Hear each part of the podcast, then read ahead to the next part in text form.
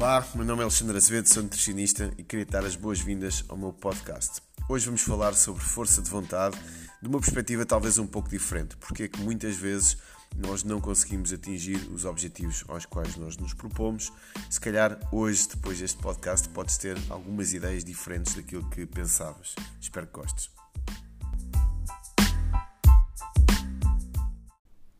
Visita o meu site reprograma.pt. Como a saúde começa e termina nas compras, deixei-te lá a minha lista de compras. A lista de compras que faço para a minha casa e que também recomendo aos meus clientes. Espero que gostes. Olá a todos, boa noite às pessoas que estão aqui a assistir aqui ao meu direto dentro da, do meu grupo fechado, aqui Alexandre Azevedo Nutricionista, no Facebook e queria dar obviamente também um abraço a quem me está a ouvir no formato podcast e aí já não é boa noite, é qualquer coisa que eh, está relacionada com a hora que vocês estão a ver, uh, a ouvir neste caso este conteúdo. Então hoje vamos falar sobre força de vontade e vamos falar, vamos falar sobre ela numa perspectiva que eu já tinha lido sobre o assunto já há algum tempo. Uh, algumas coisas que nós lemos na altura não nos fazem sentido e vão fazendo sentido à medida que nós vamos tornando-nos, se calhar, um pouco mais uh, experientes e que temos acesso a outro tipo de, de informação. Uh, então eu tive, eu esbarrei com esse livro novamente, esbarrei com esse conteúdo novamente, voltei uh, a ler esse livro, chama-se Força de Vontade, um dos autores, um psicólogo, Roy Baumeister, e o livro é extremamente interessante, mas eu posso resumir aquilo que, que, se calhar interessa dele e pelo menos passar isto para a minha experiência na, na área da nutrição. Então é comum uh, nas minhas consultas eu receber pessoas que têm uma coisa chamada vida. Para quem sabe o que é, é isso, estou a falar de família, estou a falar de empregos, às vezes empregos que não são propriamente os empregos de sonho dessas pessoas, ou que até são, mas são de tal forma extenuantes que as pessoas acabam por uh, ficarem sem energia depois de saírem de lá, depois chegam a casa, têm filhos para cuidar, têm famílias para tratar, têm problemas às vezes financeiros, às vezes de saúde relacionados com familiares ou com eles próprios e depois uh, acaba por sobrar pouco tempo para outras tarefas, para outras coisas que normalmente são facultativas. Nós adoramos colocar rótulos nas pessoas, portanto, adoramos uh, catalogar uh, as coisas como branco e preto e como tal, o que acontece muitas das vezes é que existem pessoas que são catalogadas como preguiçosas, depois existem pessoas que são catalogadas como trabalhadoras e por aí vai. Então, aquilo que estes investigadores falam em relação à força de vontade, eu acho que é absolutamente maravilhoso. Acho que todos nós já sentimos uh, estas questões na pele, mas se calhar nunca vimos as coisas desta, desta perspectiva ou deste prisma. Então, antes de mais, o que é que é a força de vontade? Existem várias designações para ela. Aquela que, que eu encontrei com mais frequência aí nos, nos motores de busca, basicamente é a definição de força de vontade, é capacidade para nós conseguirmos realizar um conjunto de ações que depois, mais tarde, permitem atingir um determinado objetivo. Eu acho que por aqui já começamos mal, eh, porque esta definição, embora esteja presente em muitos locais, portanto, vamos pegar nela e vamos falar nela de uma forma um bocadinho mais uh, aprofundada. Portanto, força de vontade, capacidade para realizar um conjunto de ações que permitem atingir um determinado objetivo. E aqui começam os problemas porque eu não preciso de força de vontade, por exemplo, para ir andar de barco. Então está um dia espetacular no Algarve, vou andar de barco e o meu objetivo naquele dia é andar de barco. Então eu não vou precisar de força de vontade desta forma, como está aqui definida. Portanto, eu não vou precisar ter força de vontade para realizar um conjunto de tarefas que me permitem, neste caso, andar de barco. O conjunto de tarefas é o quê? É pegar no carro, ir até a marina, estacionar o carro e andar de barco. Não faz muito sentido. Então, se calhar, nesta definição de força de vontade, falta aqui um, um, um pequeno ajuste. Se nós colocássemos a palavra desconfortáveis, se calhar já mudava aqui um bocadinho o sentido. Portanto, capacidade para realizar tarefas ou ações desconfortáveis com o objetivo de nós atingirmos um determinado objetivo, já me parece um bocadinho mais próximo daquilo que é a realidade, porque nós não precisamos de força de vontade para fazer as coisas que nós gostamos e vamos falar hoje aqui neste conteúdo sobre isso. Então, nós temos todas tarefas para fazer no dia a dia. Existem tarefas que são obrigatórias e existem tarefas que são facultativas. As tarefas obrigatórias não são, no fundo, obrigatórias. Né? Ninguém me obriga a ir trabalhar, ninguém me obriga sequer a pagar contas, ninguém me obriga a fazer coisa nenhuma. São coisas que eu próprio tenho dentro daquilo que são os meus mapas mentais, a minha forma de olhar para a minha vida, que definem então prioridades e que fazem com que eu meta nesse lado do meu cérebro aquilo que é obrigatório de fazer. Então, cada um tem as suas tarefas obrigatórias. Eu não tenho filhos, portanto, não faz parte das minhas tarefas obrigatórias cuidar dos meus filhos. Mas para quem tem filhos, por exemplo, a maioria das pessoas, pelo menos aquelas que acreditam que são bons pais, tem dentro das suas tarefas obrigatórias dar banho às crianças, dar-lhes comida, levá-los ou trazê-los da escola, etc, etc. Portanto, um conjunto de situações que normalmente demandam força de vontade. E porquê que demandam força de vontade? Porque por mais que uma pessoa goste dos seus filhos, ninguém gosta de acordar uma hora e meia mais cedo, ou uma hora mais cedo, ou duas horas mais cedo, uh, num dia de inverno cerrado, com frio lá fora, com chuva, para uh, se levantar, acordar os miúdos, os miúdos não quererem sair da cama, haver uma coboiada logo de manhã, terem que ir fazer o pequeno almoço, depois, entretanto, os miúdos voltaram para a cama, tirá-los outra vez da cama, vesti-los, levá-los para o trabalho, para, desculpem, para a escola, apanhar trânsito durante o processo e a seguir ir trabalhar. Portanto, é uma tarefa que é desconfortável, obviamente, mas como nós guardamos dentro do nosso cérebro, dentro daquilo que são as tarefas obrigatórias, nós nem sequer questionamos, aquilo sai direto no piloto automático. Depois, a pessoa vai trabalhar e dentro daquilo que são os valores de, da maioria das pessoas, trabalho faz parte de tarefas que são obrigatórias. Então nós vamos trabalhar, a maioria das pessoas passa entre as 8 e as 12 horas no seu local de trabalho. Eh, às vezes não passa tanto tempo no local de trabalho, mas acaba por passar o mesmo tempo no trânsito. Quando sai do trabalho, muita gente vai buscar as crianças à escola, apanha trânsito novamente, chega a casa, tem que ajudar as crianças a fazer os trabalhos de casa, dar banho, dar lanche, prepará-los para dormir e, e é aí que eu queria chegar, existem algumas coisas que nós uh, podemos fazer para a nossa saúde, mas que depois fazem parte das tarefas que são uh, facultativas.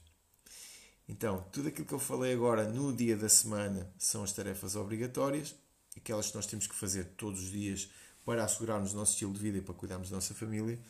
E depois as tarefas facultativas normalmente ficam para o final, ou seja, os restos do nosso tempo e neste caso também da nossa força de vontade ficam para o final. Porquê que isto é tão importante quando nós falamos sobre nutrição? Porquê que isto é tão importante quando nós falamos de vocês terem ou não terem um sistema? Porque uh, o que os investigadores dizem é que a força de vontade funciona exatamente como um músculo. Eu consigo fazer com que o meu músculo cresça ao longo do tempo, eu consigo trabalhar essas funções, neste caso do meu músculo, eu consigo trabalhar o meu músculo para ele crescer. Eu não consigo que o meu músculo hoje faça mais trabalho do que aquilo que ele consegue fazer sem entrar em fadiga. Então isso quer dizer o quê? Isso quer dizer que eu posso trabalhar a minha força de vontade ao longo do tempo, mas que a minha força de vontade tem um determinado nível de uh, comprimento, ou seja, não consigo esticar aquela fita métrica ao ponto de multiplicá-la por 2 ou por 3. Então a minha força de vontade normalmente é sempre a mesma. Então, se a minha força de vontade é sempre a mesma, quer dizer que ela é finita, quer dizer que ela se gasta, e se eu gastar toda a minha força de vontade com todas as tarefas que são uh, obrigatórias, não vai sobrar força de vontade absolutamente nenhuma para o meu final do dia. Então, quando uma pessoa faz um planeamento da sua família, quando uma pessoa pensa em ter filhos, uh, se calhar se todos tivéssemos acesso a este tipo de informação, nós olhávamos para a nossa vida e dizíamos assim: Ok, eu só posso ter filhos quando a minha vida e a vida da minha namorada, da minha mulher, estiver organizada ao ponto de eu não ter que gastar toda a minha força de vontade, eu não ter que gastar toda a minha fita métrica na minha vida familiar e na minha vida de trabalho, porque se eu de alguma forma fizer isso, ela vai me fazer muita falta, por exemplo, para eu continuar a treinar, para continuar a comer bem, para continuar a ter uma vida equilibrada. Como nós normalmente não temos acesso a esta informação, o que é que nós pensamos? Eu vou fazer aquilo que me apetecer, eu vou avançar para uma situação uh, ou de trabalho ou de família acima daquilo que eu acho que aguento, mas depois, quando as coisas aparecerem, logo nós vamos dar um jeito, isto tudo se resolve, esquecendo que vocês vão ter que lidar com a mesma força de vontade que vocês têm agora, ou vá lá com mais 10 ou 20% que vocês consigam trabalhar nessa força de vontade à medida que vai passando o tempo. Então, quando surgirem essas tais tarefas que são obrigatórias, e não estou só a falar de filhos, estou a falar também às vezes de alguns desafios profissionais, vocês depois vão gastar toda essa energia dentro dessas tarefas e a partir do momento que isso acontece, vocês começam a ter um problema muito grave na vossa vida. Vocês já me ouviram falar várias vezes sobre compras e, curiosamente, estes investigadores fizeram alguns estudos relacionados com a alimentação, estudos esses que entram mais ou menos dentro daquilo que muitas vezes é dito como linguagem comum quando nós falamos de dietas, mas que eu gosto de dar uma, uma visão não diferente, mas calhar um bocadinho mais aprofundada sobre o facto das pessoas, quando esgotam toda a força de vontade, não deverem ir ao supermercado fazer compras. Portanto, é aquele clássico que nós ouvimos montes de vezes que é se tiveres fome não, vai, não vais ao supermercado porque a probabilidade de comprar alimentos que não prestam é maior. Eu normalmente acho que se as pessoas tiverem um sistema montado e tiverem uma boa organização e uma boa educação na alimentação, isso não é propriamente um problema, porque hoje em dia, principalmente, os supermercados têm tanta comida boa, tantas coisas e tantas opções agradáveis que eu posso ir ao supermercado cheio de fome e vou acabar por comprar alimentos que eu gosto e que encaixam perfeitamente dentro do meu plano. Por exemplo, compro frango assado, compro salada, massa sem glúten ou batatas para fritar na air fryer, faço as minhas contas das calorias, compro um gelado com poucas calorias, chego a casa e organizo a minha dieta e as minhas refeições. Portanto, não é por aí.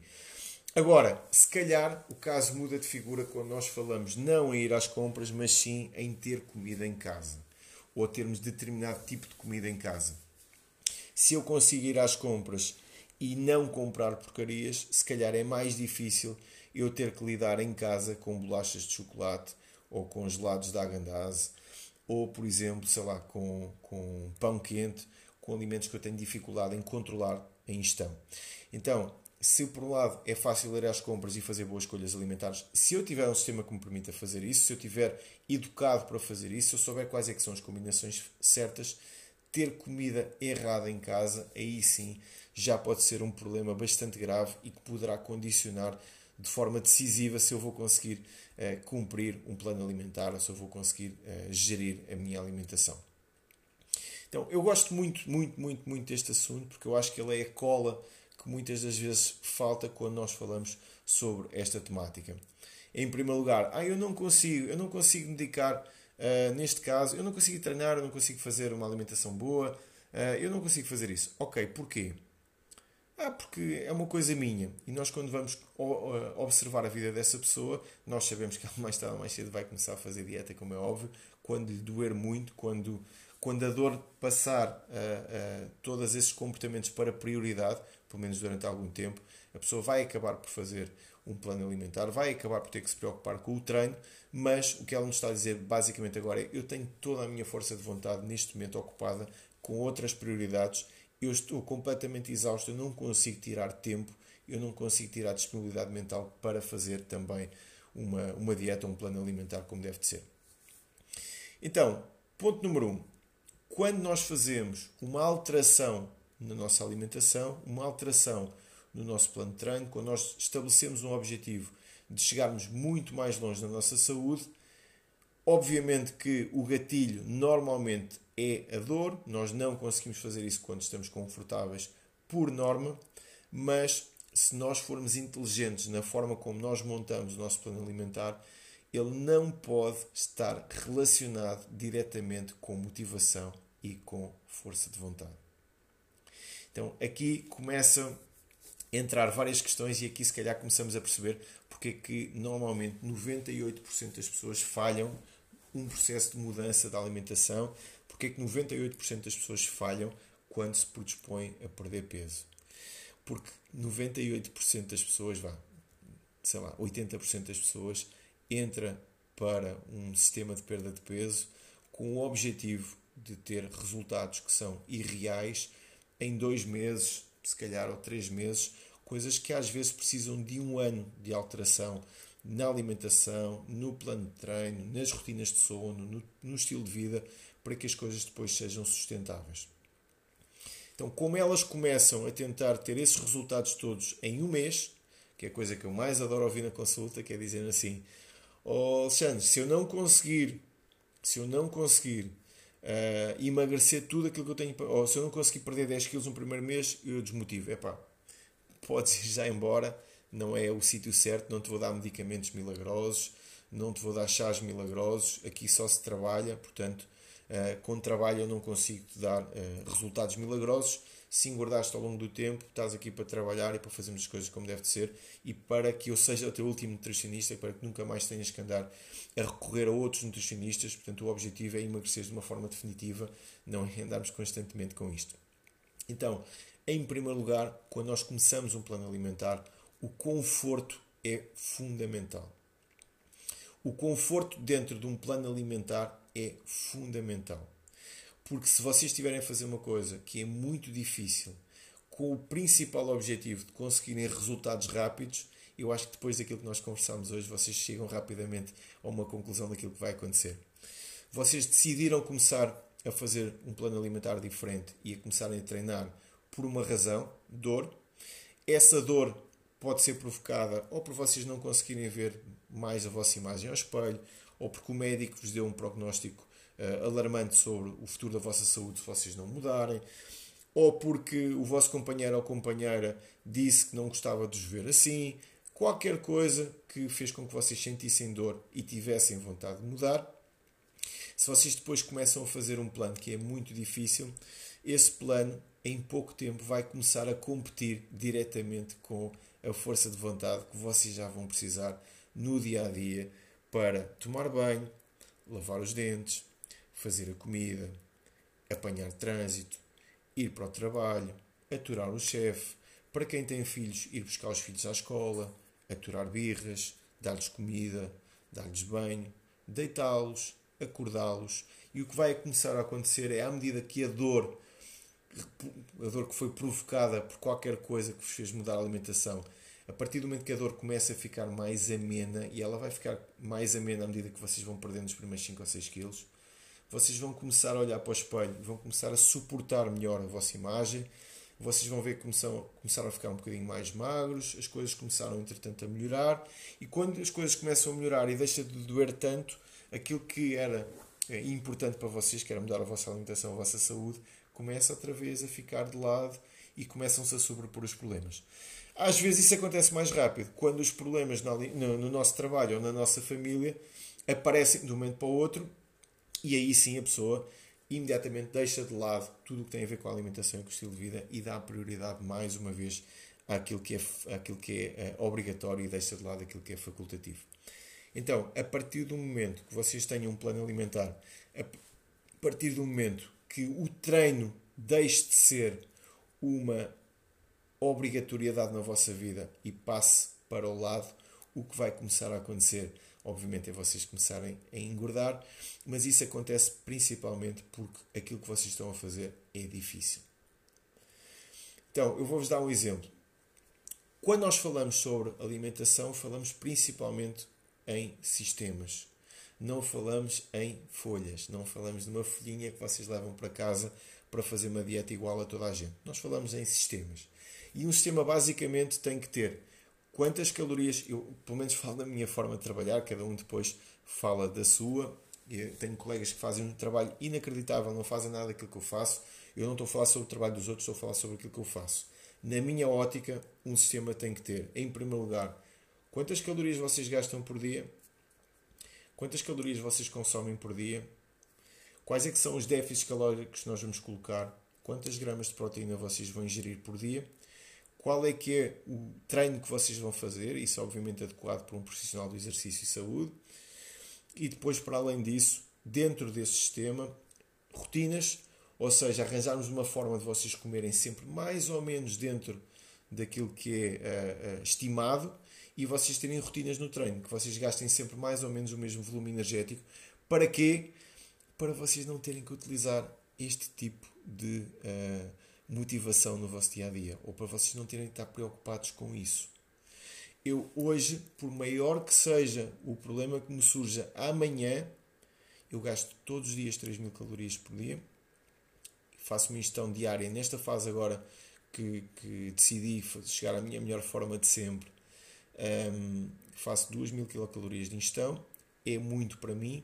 Portanto, o que eu faço normalmente depois é um caloric shifting ao fim de semana, onde eu coloco uh, as calorias que faltam para que a média calórica, neste caso a média de déficit calórico, não seja tão elevado.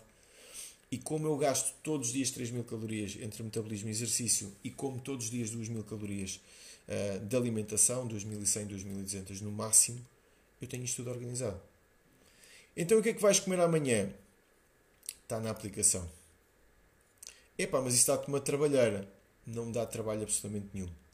Epá, mas estás a fazer dieta, isso deve ser uma chatice. Não é chatice nenhuma, porque para mim dá-me um prazer enorme eu fazer uma compensação calórica ao domingo e comer aquilo que eu quiser sem ter problemas de, de consciência e sem ter culpa. Eu poder fazer refeições de, de junk food ao fim de semana, neste caso ao domingo, para mim é maravilhoso, porque dá-me uma liberdade na minha alimentação que eu nunca tive. Eu antigamente fazia coisas muito mais, se calhar, healthy food, uh, tentava fazer isso todos os dias e depois o que acontecia era em períodos de meses estava farto de fazer aquilo e começava a fazer outras coisas.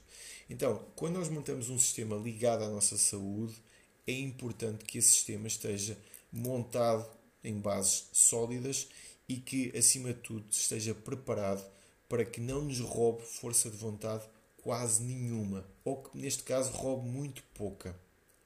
Eu vou-vos dar um exemplo muito prático. Uh, para quem me ouve falar, vocês sabem, por exemplo, que eu incorporo no meu dia a dia um conceito que a maioria de vocês, se calhar, já ouviu falar, por isso é que estão a ouvir aqui a minha página, ou estão, neste caso, também uh, a ouvir o podcast. Vocês já ouviram falar sobre jejum intermitente. Eu normalmente faço jejum intermitente. Faço jejum pela manhã, tenho amigos meus, colegas meus que fazem jejum pela noite. Uh, para mim, dá mais jeito no meu sistema fazer pela manhã.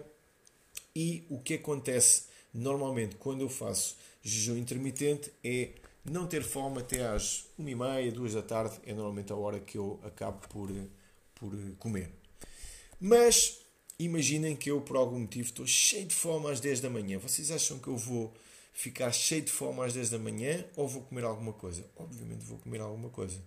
Faço o ingestão, neste caso, de alimentos com poucas calorias pela manhã, para não gastar neste caso, o meu volume calórico todo, para ter muitas calorias para comer ao longo do dia, então como o mínimo possível para que desapareça o desconforto da alimentação, neste caso da falta dela, porque eu tenho mais que fazer de manhã, tenho uma data de coisas para organizar de trabalho.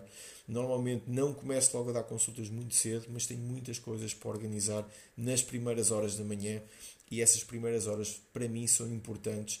É importante que eu coloque logo trabalho que, é, que, é, que, que tem que ser feito e que eu coloco também coisas que são facultativas, por exemplo, caminhar. A minha caminhada é feita normalmente entre o período do final do trabalho de, da manhã e o pré-almoço.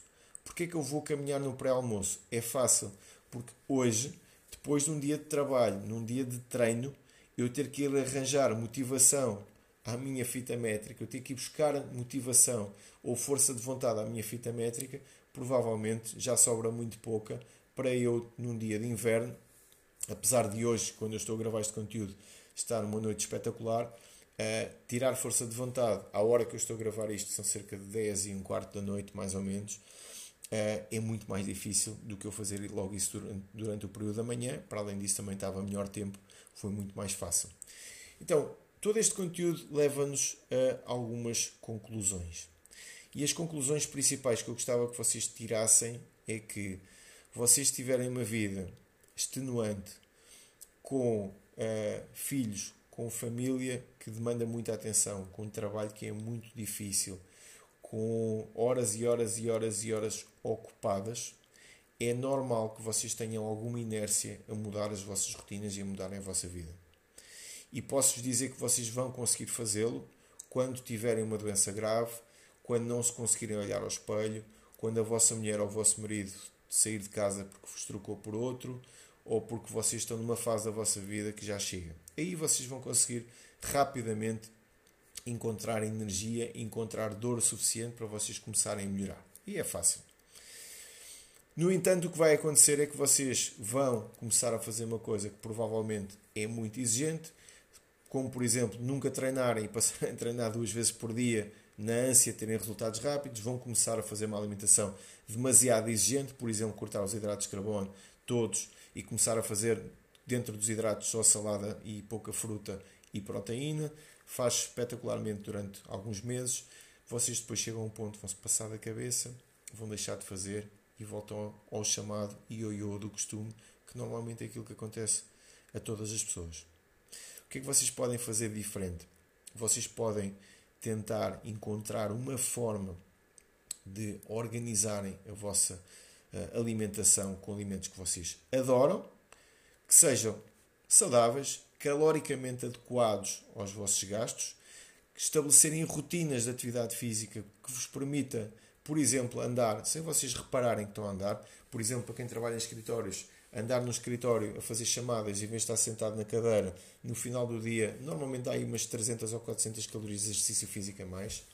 E vocês, quando escolhem uma atividade física para fazer, já agora colocarem uma coisa que vocês adoram. Todos os desportos que eu faço, eu adoro e eu não preciso fazer, eh, eu não preciso gastar força de vontade em coisas que eu adoro fazer. Eu não preciso de força de vontade para ir ao jiu-jitsu, eu não preciso de força de vontade para ir ao crossfit, eu não preciso de força de vontade para ir fazer surf, eu não preciso fazer da, da minha força de vontade para ir caminhar num dia de sol. Eu não preciso da força de vontade para isso. Se me dissessem assim, olha, eh, vais correr, eu odeio correr. Ok, então agora vais correr todos os dias. Correr para mim demanda muita força de vontade. Então o que é que ia acontecer? A corrida que eu iria fazer ia competir diretamente, por exemplo, com o meu trabalho. E como o meu trabalho é obrigatório neste momento da minha vida e a corrida não seria obrigatória na minha vida, daqui a pouco tempo a corrida ficaria de lado e o trabalho iria se sobrepor àquilo que eu tenho para fazer. Então, este era aquilo que eu gostava que vocês pensassem. E quando vocês vão ao nutricionista, pelo menos é a minha forma de ver o meu trabalho, o objetivo não é vocês terem uma dieta. Isso acho que vocês conseguem encontrar na internet vocês conseguem encontrar numa aplicação, vocês conseguem fazer isso de várias formas, estando adequada nutricionalmente ou não, vocês conseguem fazer isso com alguma segurança. O objetivo de vocês consultarem um nutricionista, pelo menos é a forma como eu vejo as coisas, é vocês conseguirem sair do nutricionista com um sistema montado para vocês que não exija que vocês gastem parte da vossa força de vontade nele.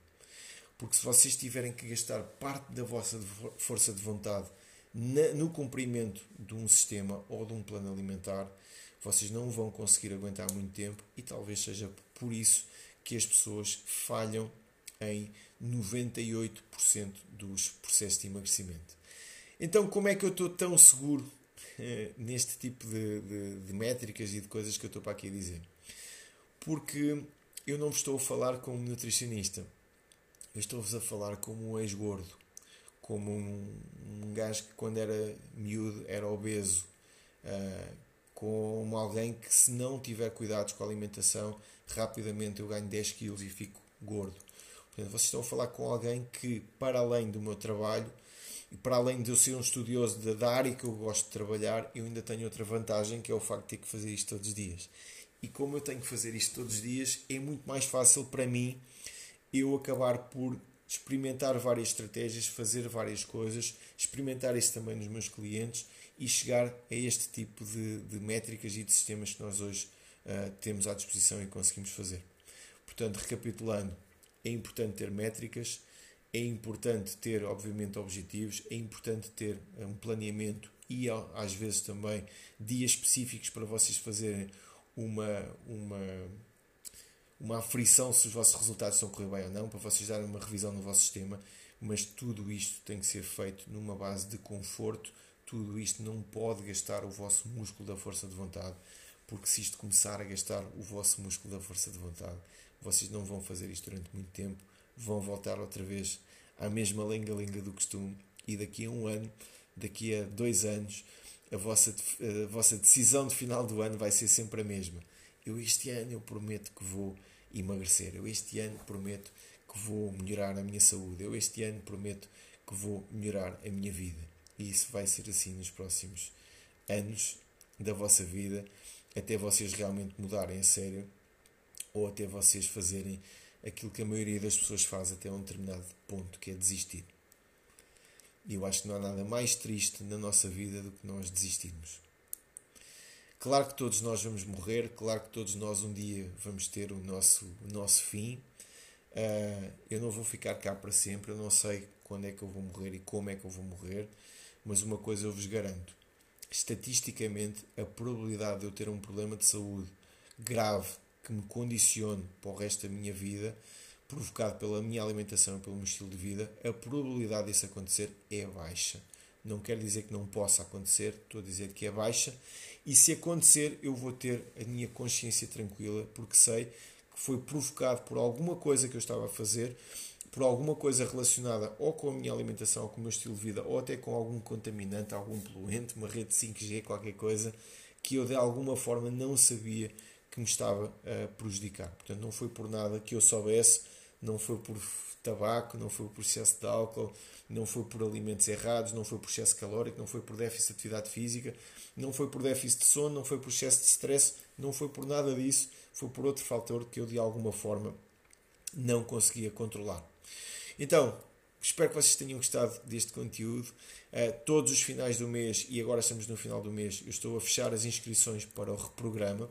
O reprograma basicamente é isto: é, é uma é um sistema que vos vai ajudar a vocês terem uma, um programa parecido com aquilo que eu faço no meu dia a dia, utilizando as mesmas métricas e vocês conseguirem incorporar isto como uma luva na vossa vida sem terem que recorrer à vossa força de vontade que é finita, que acaba e que vocês, eh, se não derem demasiada importância a sistemas sustentáveis, vocês mais tarde ou mais cedo vão acabar por falhar e espero que vocês também tenham tirado este conteúdo para outras questões relacionadas na vossa vida, coisas que vocês de alguma forma não conseguiam fazer, coisas que de alguma forma vocês se sentiam bloqueados porque sentiam inércia, procrastinação, dificuldade em começar uh, um determinado tipo de projeto.